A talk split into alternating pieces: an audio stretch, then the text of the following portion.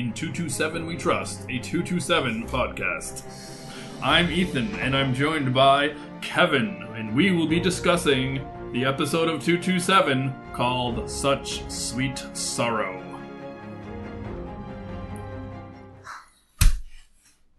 Good, good lord. Oh, Oh, whoops, that's the one we're recording later. This is a Star Trek Discovery podcast, and we mm-hmm. will be discussing Star Trek Discovery episode, Such Sweet Sorrow. it would have been great if it was season two, episode twenty-seven. That would have been good. No. Uh, well, gone are the days of 27 episodes of anything. Yeah. All right, so we have the penultimate episode. hmm And what do you think? Um, I mean, I loved it. I loved it. It was uh, obviously the big thing about it is we get to see the great Lady Enterprise finally Yes, in all of her in all of her glory. Um, but sort of a thumbnail impression. Um, I liked it a lot. It was an extreme. It was an extremely emotional. Um, it was an emotional one. It was a tough. It was a rough one. The the name was fitting. Such sweet sorrow. Oh, totally. because wh- what is the full expression? Parting Parting is is such such, sweet sorrow. I was trying to think in my head. Like I feel like Q may have said that at one point. Just, but I couldn't think of like. I don't know if he has. I might be thinking of him saying, "All good things must come to an end." Mm, well, all good things must come to an end, except Discovery, because That's not until Thursday. they failed Yeah. to have it come to an end. Well, yeah. Not until Thursday. Right. Well, I mean, the ship. They tried to make the ship come to an Oh yes, yes, yes, yes, yes. and did not succeed. Yeah, Yeah. I liked the episode. I thought it had. It was interesting. hmm uh, while watching it, there were a lot of very emotional moments. I had a little shed a little tears. My wife was laughing at me when um, Michael was saying goodbye to uh, her parents, Yep. adopted parents. That was a very touching scene. Um, so I like the moments. Yeah. Overall, when I went back and watched it for a second time, I, I think I liked it a little bit less because Hmm. the plot, what happened with the plot, was just sort of moved Yeah, us yeah. a little tiny bit to the next step. Yeah. It, it ended in a spot where I was where I, where I didn't expect it to. I was expecting for a little bit of a battle sequence before the show actually uh, concluded for the week. It just it went by way too fast. Yes, It I, went by way too fast. I think I mentioned before. I expected this would do the the um, the Game of Thrones um, structure, where you have the battle is the penultimate episode, and then the last episode is the aftermath. Yeah. But we're not doing that. We're clearly going to be left, I think, with quite the cliffhanger next week. Yeah. Oh, definitely. So, I mean, take us through um, some of the stuff that uh, you have in your notes. Well, so uh, my notes this time is a lot of quotes. So I really like we have Michael and uh, Pike, Mhm. and Pike says, "Sometimes we know the role we're meant to play. Sometimes we don't. I don't know which is better." Extremely symbolic. Yes, because he knows his of last role. week. Yeah. But at the same time, I wonder if that gives him some solace because he knows his role, but he also knows they're not going to be destroyed or killed because he has to be alive in order to be training troops with a different uniform. Right. Not troops, but Starfleet. Right. people. Um, Yeah, and it's interesting because after we saw what happened with him last week, I wondered if it would if we'd see any sort of noticeable change with him, you know, this week. But but that's a good point you bring up because it's like, oh well, he knows what his future is, so it's he knows he's going to be alive. So he's like, is he like, I can't die? right. Yeah. Right. And I guess it makes he is the one that's leaving. Right. Um, so Michael's finding out her fate. Yeah. I didn't understand why Georgiou thought the Enterprise bridge was orange. I thought it looked great. I didn't see any orange Well, on it. Okay, so let's go on that for a second. So, yes, the big thing this episode was we, the Enterprise came back and we finally got to see the inside of her for real this time. And uh, she looked in the inside sort of what I thought they would do. In other words, they they modernized it, but they gave it the sort of they the, the the phrase I'm trying to come up with is they discoveried, they discoveritized it basically, where it has this sort of discovery aesthetic to it, while maintaining its um, classic look. And I, I know we talked a little bit about it last week because we saw it in the trailer, but we actually got to see it in full force this time. Yes, and, And- I, I thought it looked fantastic. And even seeing the bridge when they were on it, it wasn't as I thought it looked too huge, but it didn't really. It wasn't much bigger than the than No, the from the series. from the trailer that we saw last week, it looked like it was going to be massive. But once the, they got in and the camera pulled back, it I'm like, no, actually, this looks like the right size. Maybe a little bit bigger than the original series, but Yeah. just to kind of you know they do that just from a production standpoint to get cameras in there and whatnot. but not a whole lot. um, but it even looks like an entire 360 set almost because on the original series it didn't have a total 360 set. Right, they were always Yeah. shooting from the left side. Huh? Yeah. Um, I, I liked a lot of the small details. So above, around the outside, Mhm. Above the sort of consoles and the screens, Yep. they had those little kind of almost checkerboard of colored square lights Yep. that were green and orange and yellow, and they clearly were doing nothing, but they were in the original the best, series. the so best there they are. touch, the best touch was the turbo lift. They had the they had the handle. They did have inside the inside the turbo as lift. I called it, the stupid handle. that it seems like you just touch it and think about where you want to go, and then it sends you there. yeah, um, but no, I was glad that they retained that. And and look, you know, I I I um, it tells me that. I do know that the production team loves the original series, and despite what a lot of the haters may want to believe, but they they do, and they they were very faithful to the design, and they just updated it to be modern, you know, for modern sensibilities. But but no, they they it looked great, and it, like you you see that bridge, and you think to yourself, yes, that is the bridge of the USS Enterprise. It does not look so different that it's unrecognizable. It's Absolutely. unmistaken, unmistakably the bridge of the Enterprise. yes. I mean, the chairs were the same. Yep, and I like you know even the chairs, even for not just the captain's chair, but all the chairs. Yeah. And I really did like the the hallways looked good. I mean, clearly Discovery's hallways, but they had the Yeah. they had the strip of red, they had that mesh. Yeah, Which I I, think. Probably just because they had somehow they had so many people in the hallways, they looked a lot smaller. Yeah. like the original series hallways are kind of small. Yeah. but the the walls are you know ninety degree angle the original Yeah. series. That's a small thing. Um, actually, so since we're shouting out the production design, we should shout out the production designer or the leader. Is it Tamara or Chamara Mhm. Deverell? Yeah. So yeah, fantastic job that she did.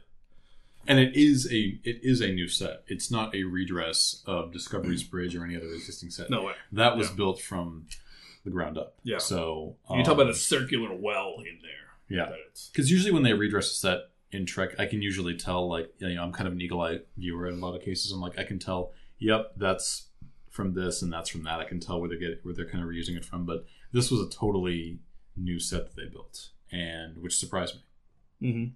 Um, so- One thing I found funny, it had a lot of very bright white sort of spotlights just facing in right at eye Mhm. level. So if you were a crew member, you'd be probably turning and getting blinded a lot.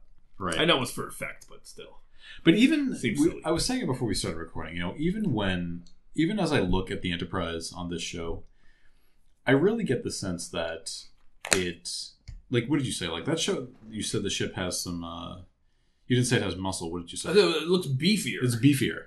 Yeah. the outside of The yeah, outside 'cause of it. It was very thin originally. I Right. feel. And, and even nacelles were like, oh, It's they be- yeah, it's beefier. It's got it's got muscle to it, and um, they've done a really good job at convincing me that the Enterprise is the pride of Starfleet. And I disagree because we heard from Pike Hmm. That they were sort of the afterthought. Oh, Discovery's getting all the love and all the attention. Yeah, but don't forget, Admiral Cornwell said to Pike, "We, if we were, that's why the Enterprise wasn't in the Klingon War." She said that if we lose, we would want our best to survive. But I think she meant Pike because Pike had the moral center to not.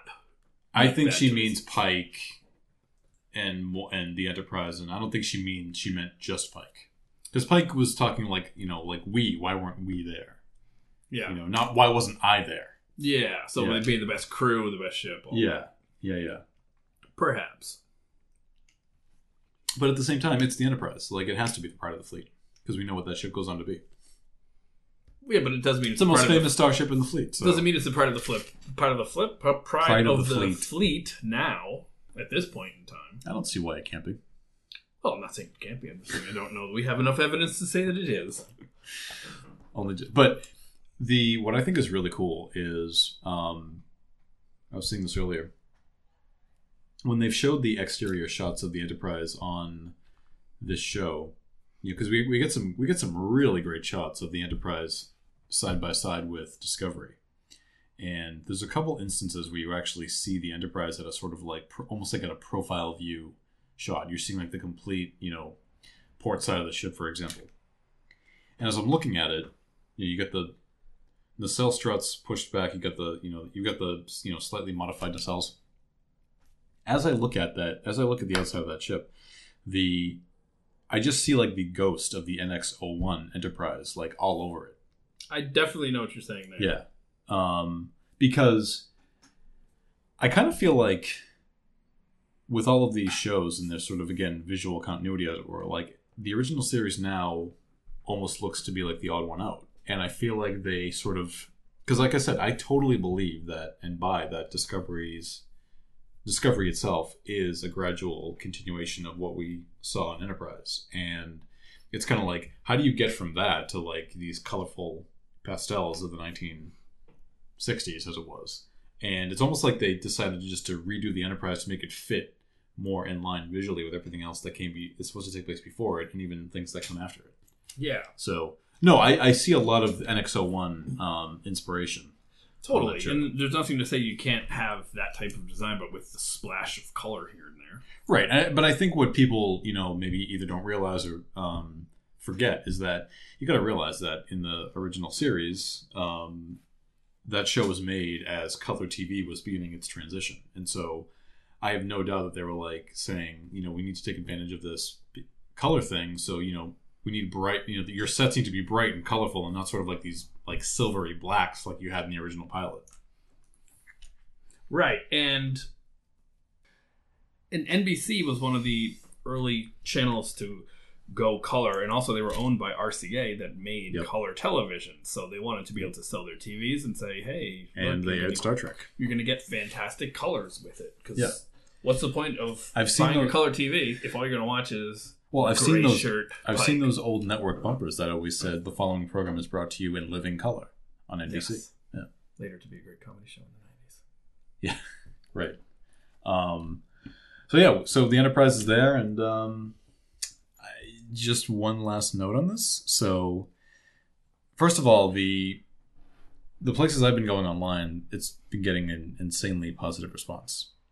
The Enterprise, The Enterprise. Yeah. and the interior and everything like that. I, yes, I've been hearing that. the- Even from people that don't really love the show. the want for a Captain Pike series. Ah, okay, we'll get into this now. Just going up and up. No, we can. There's more things I want to discuss, but um, so I thought the really sweet thing was that um, they brought Po back from the uh, first short trek, Runaway. Well, wait, I have one more thing to say about the Enterprise. Oh, okay. a couple of things actually. All the shots of the Enterprise and the Discovery, you know, in space, Mm-hmm. floating, It's great. were fantastic. Yeah. they were great. They were excellent. Um, I did find the the evacuation a little odd. With the Oh, actually, yeah. I'm glad, bridges, I'm glad we're gonna. Actually, yeah. I'm glad we're gonna talk about the this. space bridges, Yeah. which were kind of cool Um, technology, but I don't know. It was cool. It, no, that was cool. I mean, the thing is, it's because you were like, can't they just beam off? And it's like, well, yeah, but I think they only have one transporter room, and there's like you can only beam like five people at a time, and something like that, and it's gonna take, you know, Here's a question: If you can beam people from a planet to somewhere, can't you just beam people from the cargo bay to somewhere? the, you know, I've I found that the transporter only works the way the plot requires it to. That's true. Um, what I found, what I thought was really funny though, and I tweeted this a couple days ago. I noticed that um, Pike was at least considerate enough to let the crew get off before setting the auto destruct. It's always been in the past that the captain set the auto destruct, and like every, everyone's clamoring to get off before the thing blows. That's funny. Like, no, it happens every single time. Like the most glaring example of that to me is there's two of them actually. Kurt, when Kirk destroys the Enterprise in Star Trek Three, they're on the bridge, and he sets the auto destruct, and it begins counting down from sixty, and they've got to get down to the transporter. And I'm like, okay, I don't know what deck the transporter room is on. Are you sure you can get down there in time? You better hope the turbo lift is working just right. Well, exactly. And then the other one is in Generations. When the Enterprise D crashes, they have to do the saucer separation. They evacuate the entire secondary hull to the saucer section in like five minutes before saucer separation. I'm just like, how the fuck? So, Yeah. yeah. Uh, Pike at least waited. He he, he yes, it sat in his sense. chair and waited to get off. A lot of good it did them, but they did wait. Yeah, Uh, another fun I know because they were back five minutes later. there was a um in the cargo bay. Hmm. There was what was clearly uh, a 2001 style pod. Yeah, This thing, the, the circular pod with the two arms Oh, the two coming arms, out in yeah, front yeah, of it. yeah. I mean, that was yeah. close the pod bay doors. How did you feel about them? So I I, I think a couple weeks ago I predicted this is what was going to happen. They were going to attempt to destroy Discovery, and Control would not let them do it. I think I said this a couple episodes ago. Oh, wait a minute. So Go on. Um, no, I'm just pointing that out. Like I'm not Yeah. going anywhere with it. Oh, I'm going gonna- somewhere with it. But I was going to say, how do you? Well, I take it as I didn't even put this together, but I mean, they have a 2001 pod, and what is 2001? But the The AI. the AI Hmm. losing control of an AI. Oh, Yeah. interesting, and that is definitely a callback to the 2001 pod. So so there we go. We've got Um, a HAL 9000 situation. yeah, I mean, they try. obvi- Obviously, like they, you know, they, you know, they couldn't destroy the ship. But I, I kept thinking to myself, and I've been I've been doing it in, in the weeks prior to this, but I just thought, like, how cool would that? How daring would that be if they actually did decide to destroy their own hero ship in a Trek show? Because it's never been done before. Like in the middle of the show. Yeah, I mean, again, the inherent problem with that in the past was always the name of the show was the name of the setting. yeah. But Discovery is, I think, in this case, Discovery is not just the starship that it's set on. It's a, as I say, a journey Yeah. of disco- self Well, next generation could have done it. yeah, Um, they did in the movie, but you know, but I'm talking in the series. Yeah, Yeah, and like I said, Enterprise, an Enterprise, a, a grand undertaking. yeah, Um, I I think that the this show could do it, and I wish they would because then it would really drive the point home that this show is about its characters, not about its spaceships, right. and that would be cool. I don't think they will, Even though the ship, even though in the, even though in past Trek shows, the ships themselves are also kind of characters too, but I'd say it's more present with the original series. I don't think in the other shows it really quite, you know, became that way. But yeah, I wonder why that is. I wonder if it's just the way Scotty talks to it. That I think it was just the Scotty and just the way Kirk loved the Enterprise, and it was just it was it was devastating to watch him destroy that ship in the third movie. But I do remember watching Generations for the first time when the Enterprise D crashed. I'm just like, oh, thank God, good riddance. yeah, Yeah, well, this ship, I don't know that that has the the loving feelings toward it. Especially given the spore drive that no one really likes anymore. I mean, they I was know they beginning need to to, use it. well, but I was beginning to feel it when they said there won't be another one like her. yeah, I guess. Yeah, But like, look at the hell this shit has put the ship has put them through. through you know, yeah, I mean, Stamets has to hook himself up to it, which they don't show anymore, but it happens, I guess. no, Um, no, But you know, he has to hook himself up to it and go through horrible pain. They had to capture a creature and torture it in order to make it go. They're destroying a mycelial land. There's nothing good about this ship. Um, one point that is bugging me though is the whole idea that you know they're saying you know we have to fling discovery into the future to get away from control. I still don't totally buy the idea of why can't you just fling it across the galaxy with the spore drive? And you know, and I know it's come up and they say, well, control will find it eventually. Yeah. Okay, look. Just go with me for a second. Voyager was flung 70,000 light years across the galaxy, and at maximum warp, which was for them warp 9.975, they do maintain a maximum warp, constant maximum warp. It would have taken them 75 years to get home. Okay, and that's in the 24th century. That's about a, that's nearly 100 years before this takes place. So Yeah. the ships don't even go that fast. So, you know, it probably would take them well over a century right? But that's assuming that Section Thirty One would even know where they were. Yeah. They've got to. co- They would have to comb the. They would. They'd have to comb the entire galaxy Yeah. to find it. Well, here's one thing. Let's assume that the part of But the problem is that doesn't fix it. It just postpones it. yes, and you also know, and I get that. Control may have all the information on the spore drive. So Control, in theory, maybe could make its own spore drive eventually. Needs a Given person. time.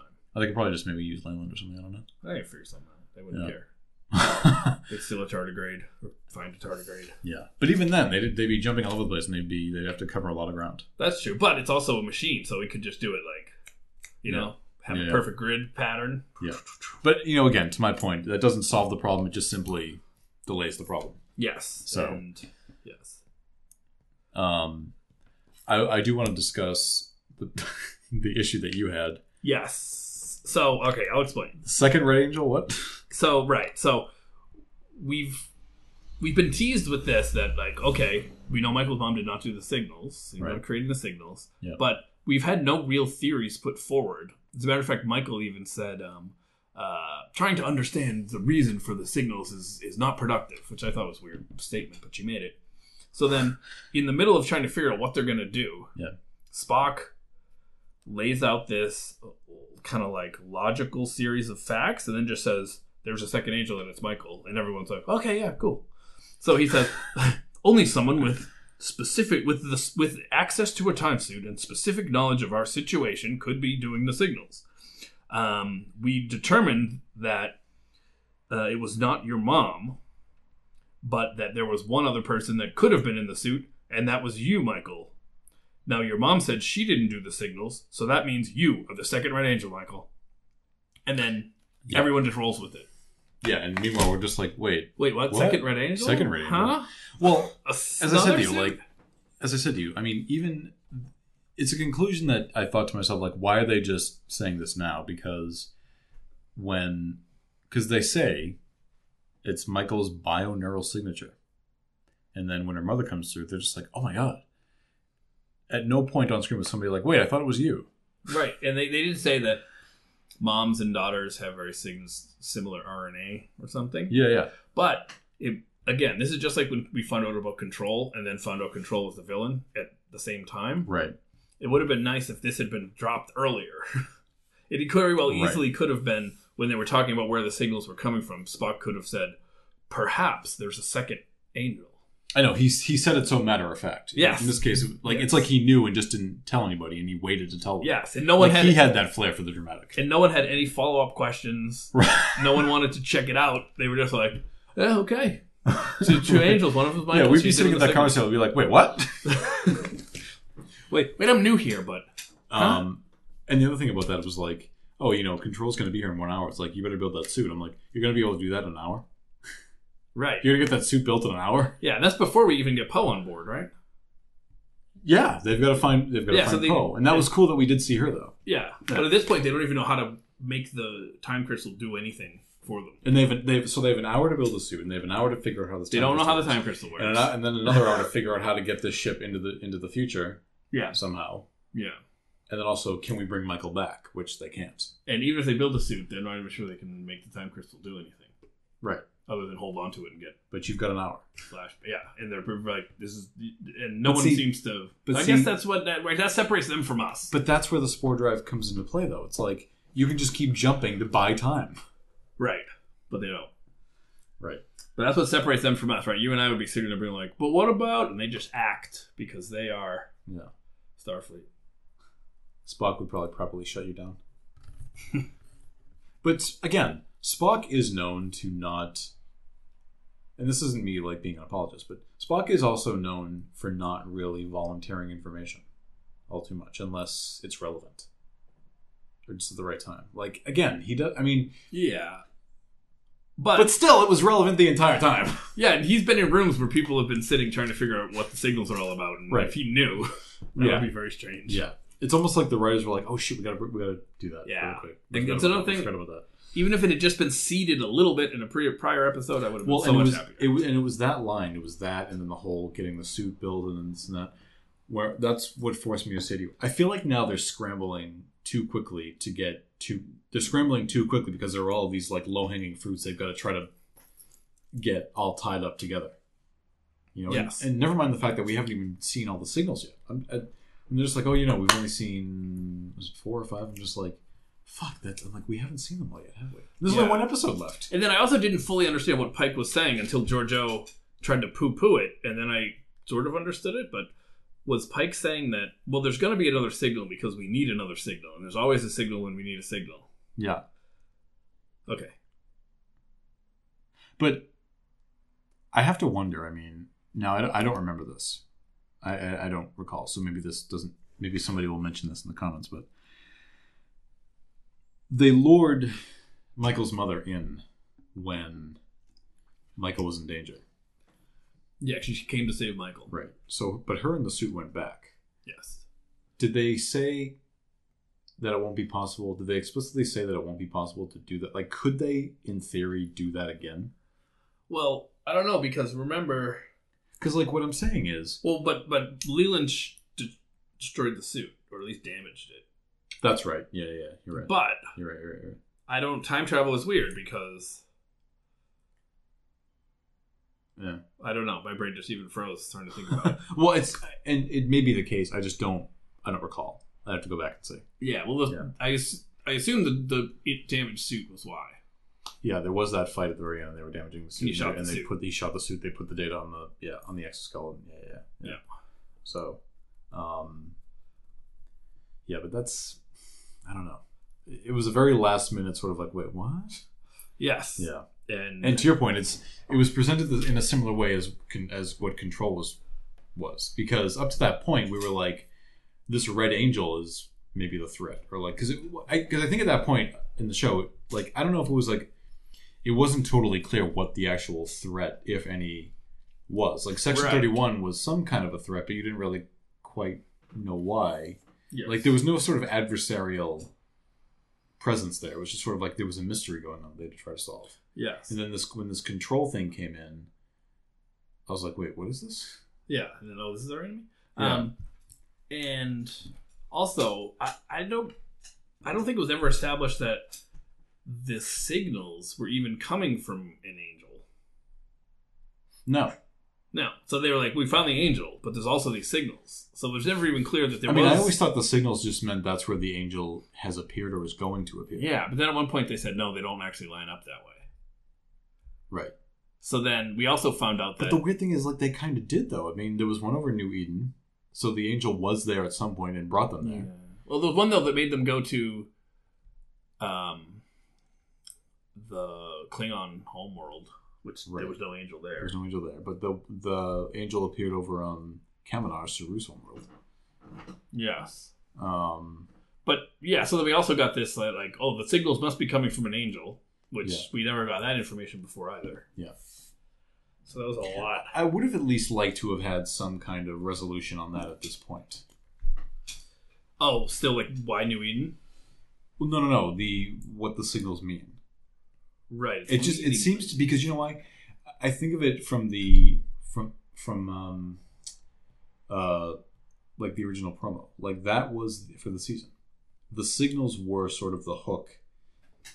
yeah. The signals were presented to us as the hook for the season, yeah. and it seemed to me like And now they're resolved as an afterthought of like, well, Yeah. obviously it's this thing. right because that was the first thing presented to us in the season. Yeah. Pike comes aboard and says we detected seven red bursts. Yeah. And I would have thought at the very least the way the way the plot was sort of unra- was you know as it's been unraveled, I find it a little surprising that that part of it hasn't at least been resolved, or, there's even some sort of hint as to where it's going.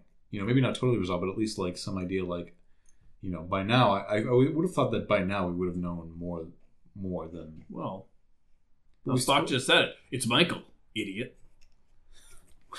Obviously. But that's the, but the, but the thing that's the only thing. Yeah, I know. It, it Yeah. doesn't. And we still don't know anything about why New Eden. Right. Well, I think it was the um I think it was her performing a test with the suit or something like that, just trying to figure out if she could actually move something. They never said that. Um Right. Somebody told me on Twitter, I think that's what it was, but I, I, I don't remember when they actually No. said that. Maybe I'm wrong. I have to check maybe like Memory Alpha. or It's something. happened before. Yeah. That I've been wrong.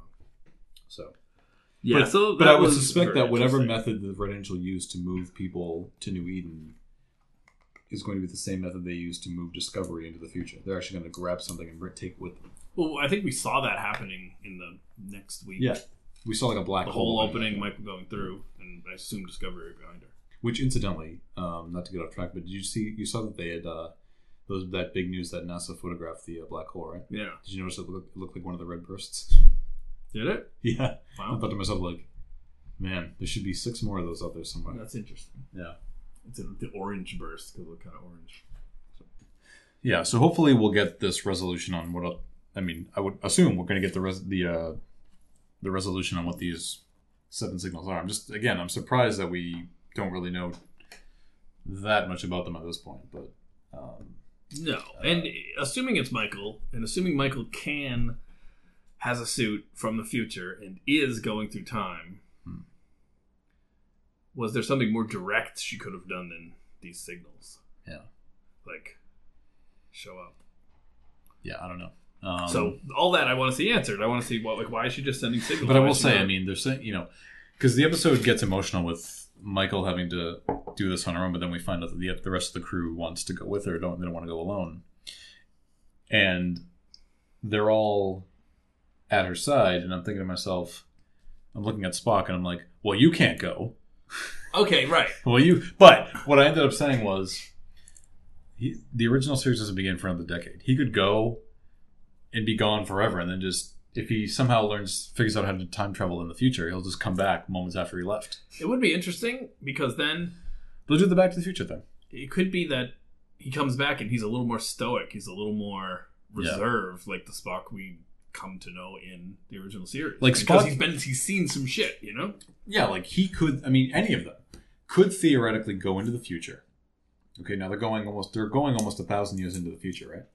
And you know, who's to say that there isn't some civilization out there at that time that ha- there is some technology that's advanced so much that time travel does exist. Although, even though Michael's mother is stuck there, so we don't know.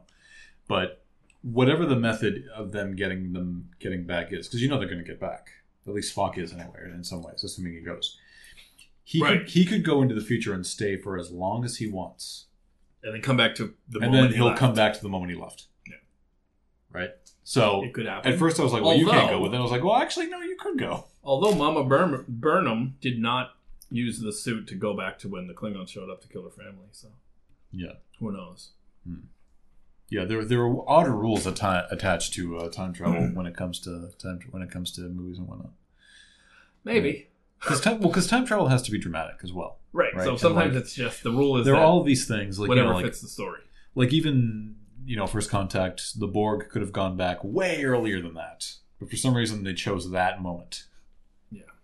so makes but for a better movie. makes for a better movie but even at the same time it's almost like it doesn't really matter Human, humans whether it was then or before like it didn't matter i don't think so Yeah. we shall see Yes. yeah But- um, actually before we discuss po really quick because i know we want to get into that Well, yeah, I want to talk to you about Spock. okay going sorry or not ahead. going. Because do you think he's going to go? Maybe he doesn't go. That's the other option. i mean But if he goes, I think the most exciting thing that could happen Mhm. is that it goes a thousand years in the future and Spock goes with them. That would be the most exciting. well i know that ethan peck will not be back next season Well, that just well, spoiler there, right? We've been spoiled by. well no the news has been broken no, but I mean, oh yeah yeah yeah uh, we as a collective we have been spoiled Well, by that news. I've come to realize that with things like that, even though when they they may announce something like that and we may know the outcome, it's kind of like even the show itself. We know what eventually happens to Spock and everything like that, but it's sort of like we know that like yeah, they eventually say you know hypothetically they reach the island. We know that that's the end point. But what was the journey to get there? That's where the surprise li- lies. Yeah. Not eventually what happens, but how they actually reach. yeah. Then I guess actually, if Spock's not back, that opens up more possibilities. Right. Yeah. But we do know Discovery's coming back. Is that correct? Yeah, it's been officially renewed for a third season. Okay. Yeah. Well, Um, another thing that could be happening, right? So we sort of talked about how there are some things that the show's been doing because of seemingly addressing fan complaints. So they said, "Oh, we'll pull out all the holographic communicators because Oh right. we don't need those." And We forgot they, to mention that. and they somehow doubled down on that this week, which I thought, yeah, you did it once. That was fine. We didn't have to hear it twice. Don't worry, they're gone forever. Right. I'm just like, oh, all right, fine, Yeah. whatever. But what was one of the biggest complaints about uh, Discovery? You know why they said it in the past? We need to see the future. We want to go forward. Well, they're going to Oh, go a thousand years in the future. They're sort of giving people what they want, aren't they? But what makes it a prequel is where it is is the perspective of it all. Like they could be in the future, but they're but again they're from the 23rd century. Right, but if we want to see what the state of the Hmm. universe is. Yeah. You know, we could because who knows? I think what would be very exciting. They get shot a hundred, I mean, a thousand years in the future, but they're encountering Klingons Yeah. or you know, I don't know what, whatever left of Starfleet or modern Starfleet or It would know. it would be interesting though because I mean that I know I was saying earlier it would be a really sort of daring, sort of wild idea if you destroyed your hero ship for your show. But I mean, even changing changing the time period within a show, for like whole if they do go into the future, Yeah. I mean that in and of itself is that's pretty huge already. If they and spend the whole season getting back. in the in a future time period, I think that's what's going to happen. I don't think there's anything left for them to do in this time period after this.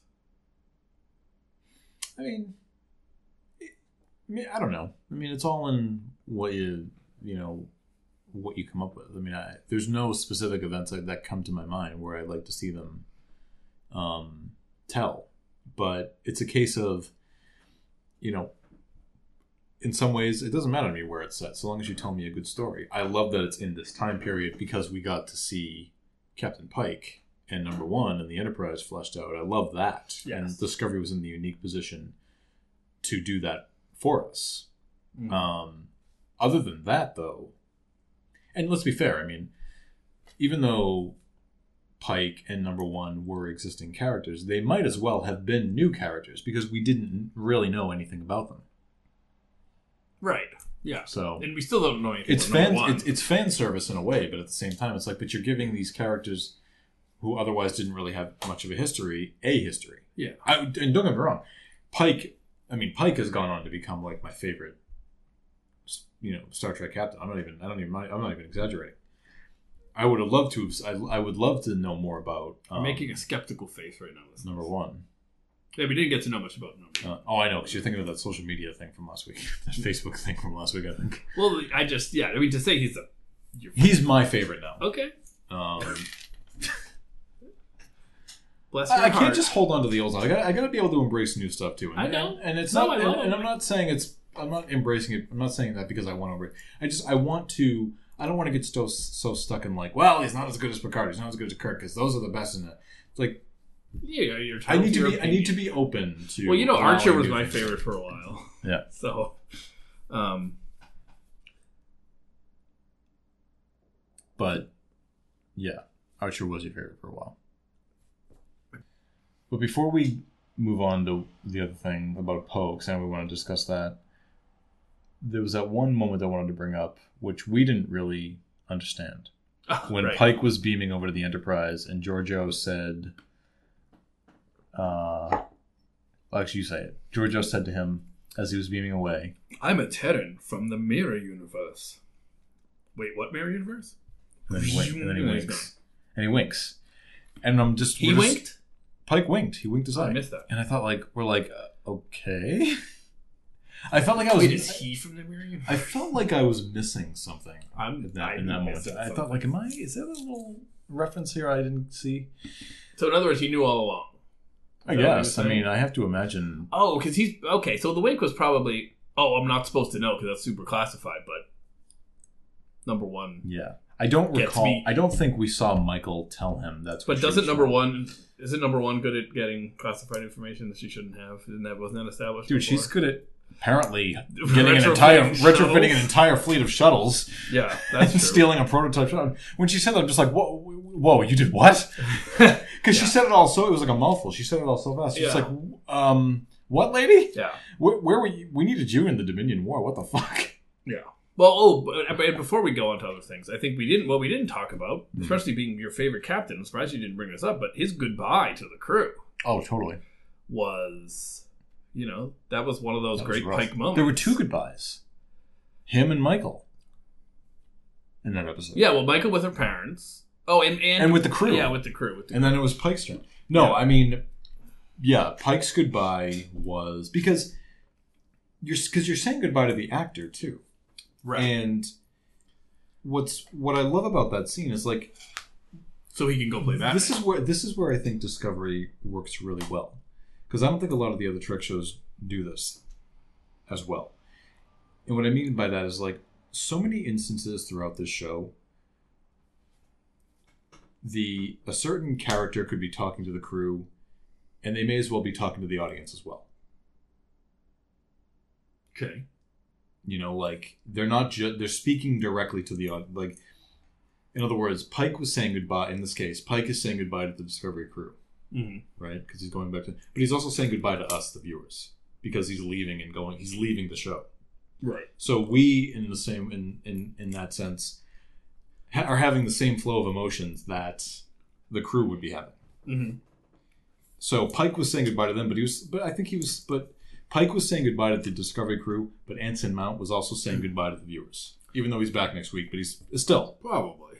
that's how I see it. And I think Discovery has done that a few times over the last two seasons, and um, I think that the other shows never really were able to. Not that they, I mean, I don't think they try to do that all that often, but I think that's what makes Discovery work so well on an emotional level. Like even that scene with Stamets and uh, Culber That was a really good breakup. Yeah, that was really good. Like for any television, be it a drama or you know this being sci-fi, Yeah. anything that, that would, that's a very good breakup. Well, because a couple, but don't forget though, a couple weeks ago when they were like getting ready to lure the Red Angel in down on the planet, Mhm. Hugh goes up to Stamets and he and he said, um, he was like Paul. He's just kind of like Paul, and he's like, "Now it's not the, this isn't the time." yeah, well they found the time, and uh, very subtle. Well, no, but, I, but the thing was, I thought like, oh, are they on the road to like reconciliation or something? And Oh then- yeah. yeah. Well, even in this,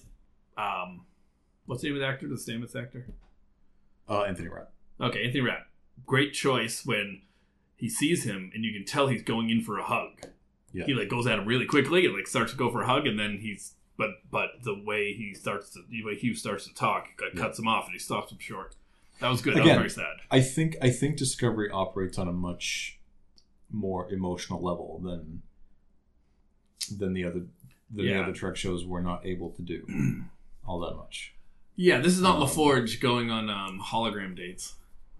Right. I mean, look, I I would imagine in the Wrath of Khan when Spock died, yes, obviously. Oh god, was well, as. I've said many times. but any, none of the I don't feel like any of the shows, the other shows, he was you the may, most You may human. have had you may have had a couple of instances in Next Generation, but I can't think of any carrying as much emotional Okay. weight, Spock's funeral too. I Oh, mean, I the films Yeah. do it. or even you know. But let me finish this thought. I don't feel like the the other shows, you know, really were able to quite get to the emotional level that. Uh, you know, obviously, I don't want to say that Discovery can't because Discovery wasn't doing it, but they, they were never really able to get to a very emotional level. Yeah. So you mean you didn't opinion. cry for Tasha Yar? No. I know, right? That's what I mean. I didn't cry when Trip died at the end of Enterprise. Like none of none of all of that. Yeah. And and and that's and I don't. I'm not gonna say I think that's the fault of the writers, but just, that's probably just not Well, the TV at the time also. Right. But I don't think that was at the same time though. I don't think that those who were writing Trek then, I, I don't. I wouldn't think that that was maybe their strength. Yeah. yeah. Right. Well, here's my thing about the the goodbye, and this is the thing that I think I love so much about all Star Trek and Starfleet at its best. Mm. You just saw like the incredible decency of Pike. Mm. Like he's just such a like he respected everybody he worked with, and he was willing to tell them and make them all feel special about the time they had together, and tell like a personal thing about each one. I wouldn't have survived that without you, and you, you know, Yeah. you've done He this tells for me. he tells each one of them how much they've impacted him yes, as a. you yeah, could have asked for bit. had. I thought it was maybe a little fun foreshadowing where it says Spock, there are no words. There's only Yeah. a light. That will go beep beep. um, Um, but yeah, I thought just it's that it's that decency that I always love. Right. like, oh, this is a decent. and, and I will decent and I, and I will say, you know, I know I was saying earlier, like when the show began tonight, but that that scene is just adding more fuel, is just feeding the flames. People want fans want a Pike series, and and look, I think, and look, you know, I've been saying it, you know, for a long time. I I just think that it's not so much I want to know more about Pike during this time. That's not really what it's just Anson Mount is so good I just want to see more of him.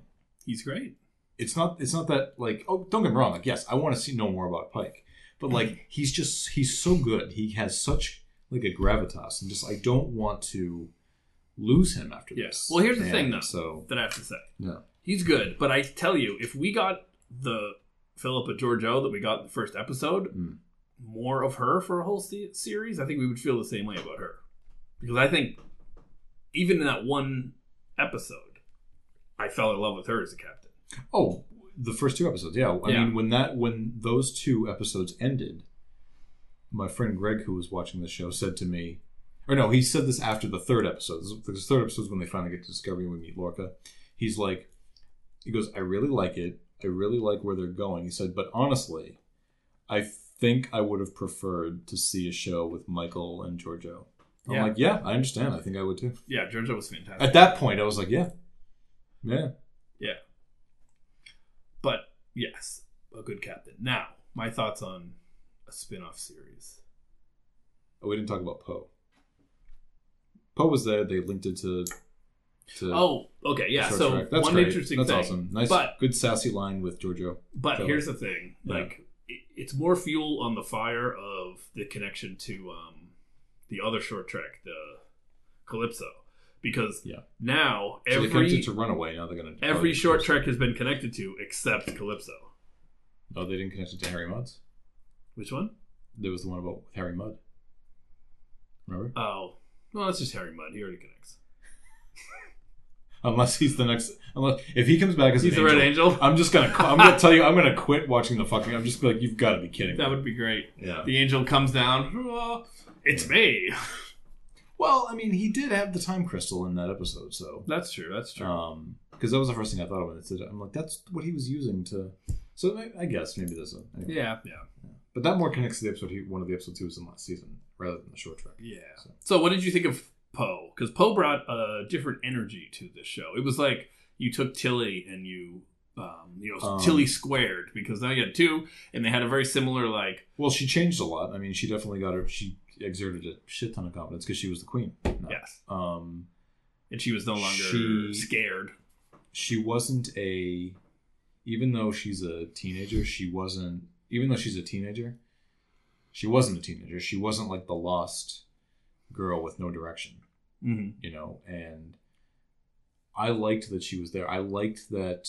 I never realized that I actually liked the character until she came back. I'm like, yeah, she's yeah, Mm. yeah, I'm into this. I think she's a good character, and I liked her. I liked her um her little sassy line to uh to Georgiou. That was You fantastic. know, one of the fun things about being queen is that I don't have to put up with any snark. I made it an actual law. Yeah, then she hands her an empty ice cream bowl, Right. and Georgiou is just super shocked by it. Because that's the thing. I mean, Georgiou, despite being from the, the Terran Empire, like the way Po went about that, nobody's spoken to Georgiou that way. Yeah, that she needs that.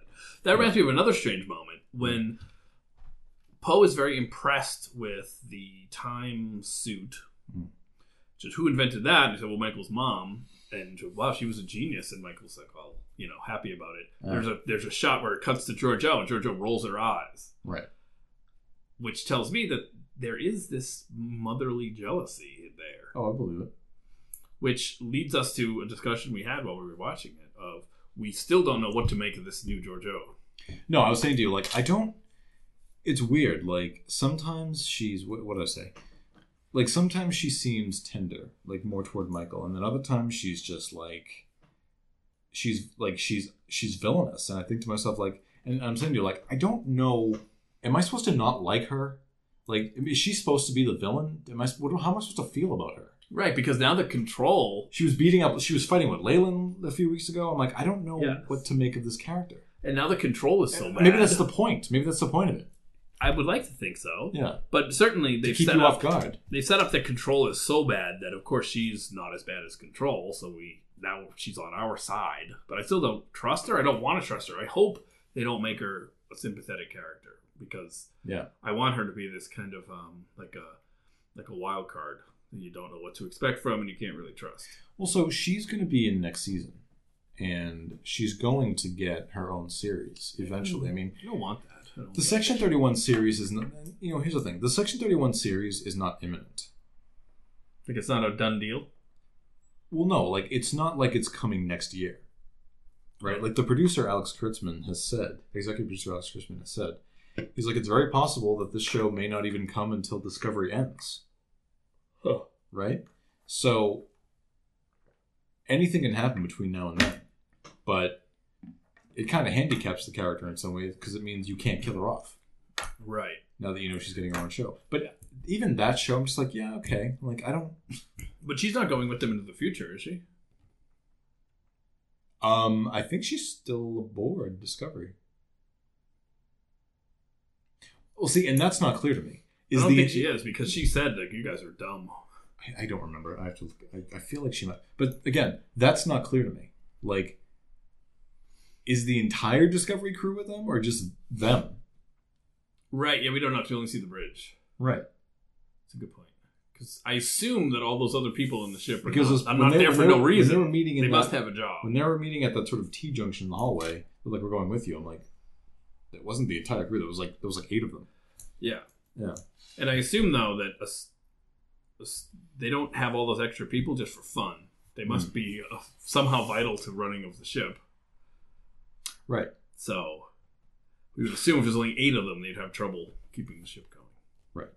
I mean, in Wrath, in Search Spock, Scotty had to set up an automation program to get the Enterprise running to get it out of space dock because there was only five of them operating it. Yeah. Yeah. Um, I don't know. I mean, th- yeah, that's not clear to me. Like how many of them? Yeah, is it the entire Discovery crew that's going with them? Or Yeah, I don't That that's think so. that moment is not clear. Well, actually, no, because Pike even says, make sure that anyone that's not going Yeah, there was that line over that. There, gets. Yeah, gets so I guess they're something like getting some, but not all. right. That makes sense. Hmm. Through their space bridges or whatever. Yeah. Um, so you were gonna go and do spin off. Now we're gonna go and do a So Pike spin off. Is what you're gonna talk about? here's the thing. I feel like with Pike,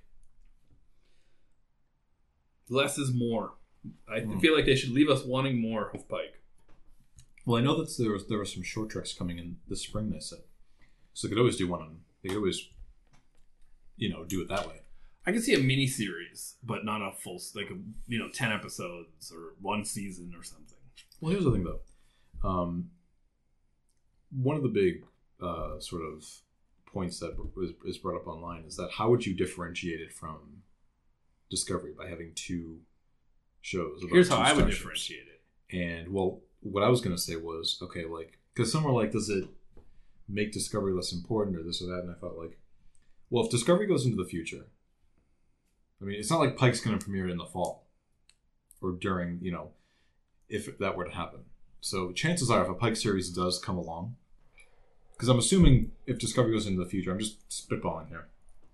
It's only going to be for the next season, right? So I have to imagine that by the time a Pike series were, were even going to air, season three of Discovery would have already ended, Mm-hmm. right? So, um, I think what you do is you do a different format. I think with Pike, you go back to a more episodic format.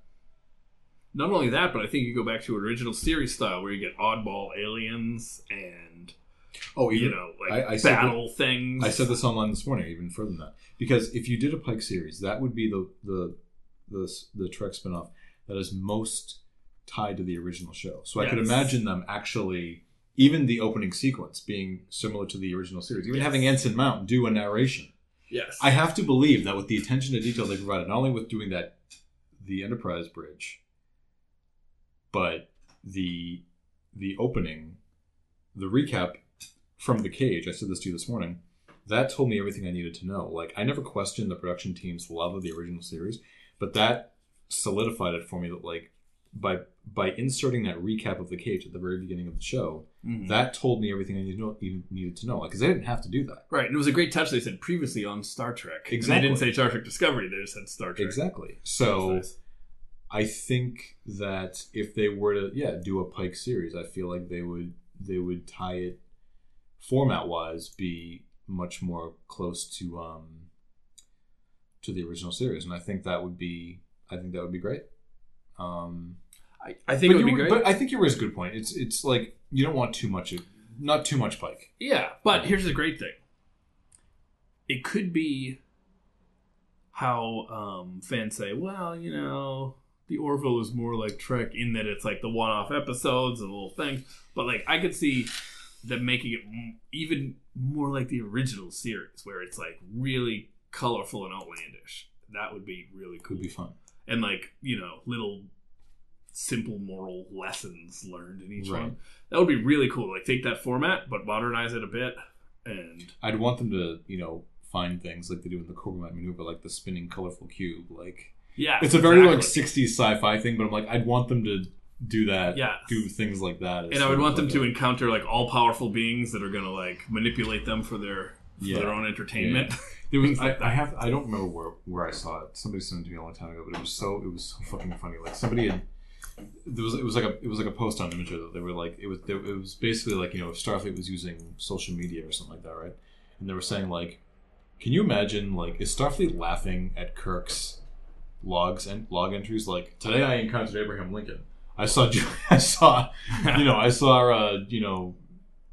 Julie, anything like you Yeah. know, we went to a planet full of Nazis. In like, 1930s Chicago. yeah, and, and, and, like, like the, the point was like, is this only happening to Kirk? Like, is this happening to other to other captains out there? yeah, and it would be cool to show that. Oh no, Pike went through all the same kind of shit. Right, and like, so like when Kirk gets his logs to Starfleet, like I was reading it, and just laughing, like, look at look at this, look at what he's. yeah, that would be great. That would be great. and it would it would be funny if that was if that were the case. I have a feeling though that for whatever reason that that's not the direction they would go if they were to do this. No, I think they would want to make it a little bit more like you know, more modern in that sense. Yeah, but I, I'd like to see that good differentiation. Yeah. I mean, don't get me wrong. I mean, the way they updated the Enterprise on that show, I would love to see. I was thinking about what else from the original series have they encountered that I would love to see sort of Discovery's take on it, right? Mhm. Like if they did like the Doomsday Machine, like would they make it look exactly the Planet Killer make it look exactly as it did, or would they you know modify it slightly? Would they have that spinning colorful cube from the uh, Corbomite maneuver? Would the Fesarius vessel? The Doomsday Machine that- would be cool because you keep the same general shape and size, Yeah. and just make it look a little more shiny and Hmm. whatnot. right. Yeah, well, that's what I want to see. You know, simple morality tales I- about racism and stuff. I, like that. I mean, you want to see, do you want to see Pike get into fights and get Yeah, shirt, get his Pike- shirt ripped? I want to see Pike jump up in the air, kick off the wall of the Enterprise It would be hallway, funny, and like, land butt first. It would be funny, like if he does get if he like were to get into a fight and his uniform ripped, he'd be like, "Oh, I ripped the new uniform." Yeah, or he does a two two handed punch to the, someone's back. yeah, yeah. Oh, Um, I think that'd be great. I, I, I, I think they could. I think they could do it in a way that would be fun, but it wouldn't be ridiculous. yeah, I Yeah. think so too. Yeah. I really do. Yeah. That would be great. So my fingers are crossed. I mean, I love that it's getting traction among fans. I know that there is a um, petition out there right now for a Pike series that's been going around from change.org. Um, Yeah. I know that as of this morning, I think they're up to like 5,000 signatures or something like that. So, Hmm. um, the other thing too is I know that there have been a few times like when the the characters from you know Anson Mount and Ethan Peck and they've been asked about it and they've been kind of coy in their answers. And I know that Anson Mount even said, "Oh, I would love to do a full series like with with uh, Yeah. or Ethan Peck said I'd love to do a series with Anson Mount." But I mean that you could that doesn't mean anything. You just say, "Yeah, I'd love to do that." It also could be a Batman Superman series, like I want. potentially initially um but even if but here's the thing even if they did like a limited series or if they just devoted like short treks i'd still be fine with that Yeah, i just the the point is i want they're really good and i want and i want to see more of them yeah. Could you You imagine? Right? What if they bring back the TV movie, but on the streaming services? That would i mean be they could you can get the pike a star trek story yeah, right. do you oh my god jeez i just remember do you remember i said that last year when han solo came out like I, I don't know if you saw it i tweeted it it was the day the han solo movie came out and there was a picture of jeffrey hunter and i said i said let's be honest we'd all rather see pike a star trek story and that was because of you Because I- had Young Pike Chronicles. right because i was like because at the time i was like han solo i don't know about this and you're like well come on you'd go see a pike The Young Pike? Chronicles. yeah. well because at that time we knew pike was coming on the show at some point anyway Yeah. we didn't know he was going to be the new captain for the season but Right. Um, but even then, I was like, no, that sounds ridiculous. And now here you are. pushing for it. Well, because I was thinking of it more as the marketing side. It's like there's no hook to Yeah. get people in other than Trek fans. Like Pike, like who who the fuck is Pike? Yeah, now everyone knows and loves Pike. Yeah. Oh, and you know more so, and and I think the other thing I keep saying is that I just I find it hard to believe like you hire Rebecca Romijn Stamos to do two episodes in a seven minute camp like that's it. I understand. I don't know that Rebecca Romijn Stamos has been doing a lot recently. But even I don't know, even even still, like Yeah. I just you know you- I feel like she was chosen, and she was very good. she's very good, and I think that I tweeted this morning like I would have lo- I would love it if um, Majel Roddenberry was still alive and was able to kind of see the uh, performance. Um, Um, I still don't think we're, and I actually don't think we're going to get her name. I, I I don't think they're going to do that. you're not going to be uh, number, number one chapel. but what I oh god yeah that's what I said what I said to you this morning I was like it'd be really funny if like after this battle it like really takes her toll and she's like you know what I think I'm just gonna like join Starfleet Medical or something like that. We find out that number one is actually Christine Yeah. Chapel, And then we see played by the Hugh go and take the job of the, yeah, the old doctor from the cage. yeah, yeah. Um, the other thing I was thinking about was how funny would it be if when the Picard series comes along, they bring in Rebecca Romijn and sort of age her to be Lwaxana Troi, because that's also played by Majel Barrett Roddenberry. Oh, I'm like that'd be really funny, just as sort of, just as sort of like an in joke. That would be hilarious. Um, Man, no, she's still going. The other thing that I think would be really funny to do with her, because what I also love that Discovery does, they do a lot of this meta humor that Trek doesn't really do much of, like these sort of like jabs to like audience and continuity and whatnot. Yeah.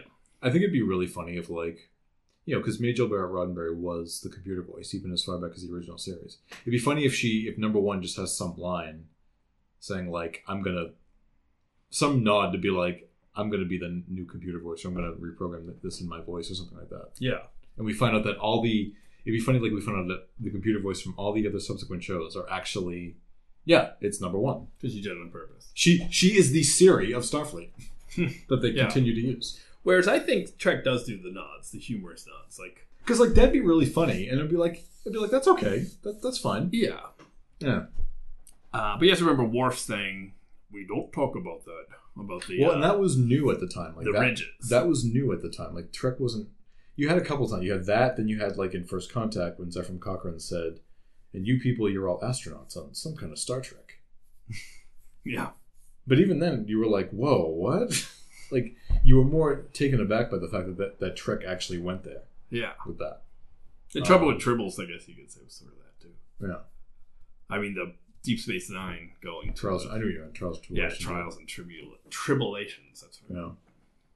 Yeah. Um, but no, I think that Discovery Discovery does things very well. That I think, and I think it succeeds in a lot of areas that other shows have not succeeded as well. Again, the emotional, you know, sort of gravitas in some of it. Those sort of wry in joke nods to the fans or just jabs at the fans. Like Discovery's really good. I think it.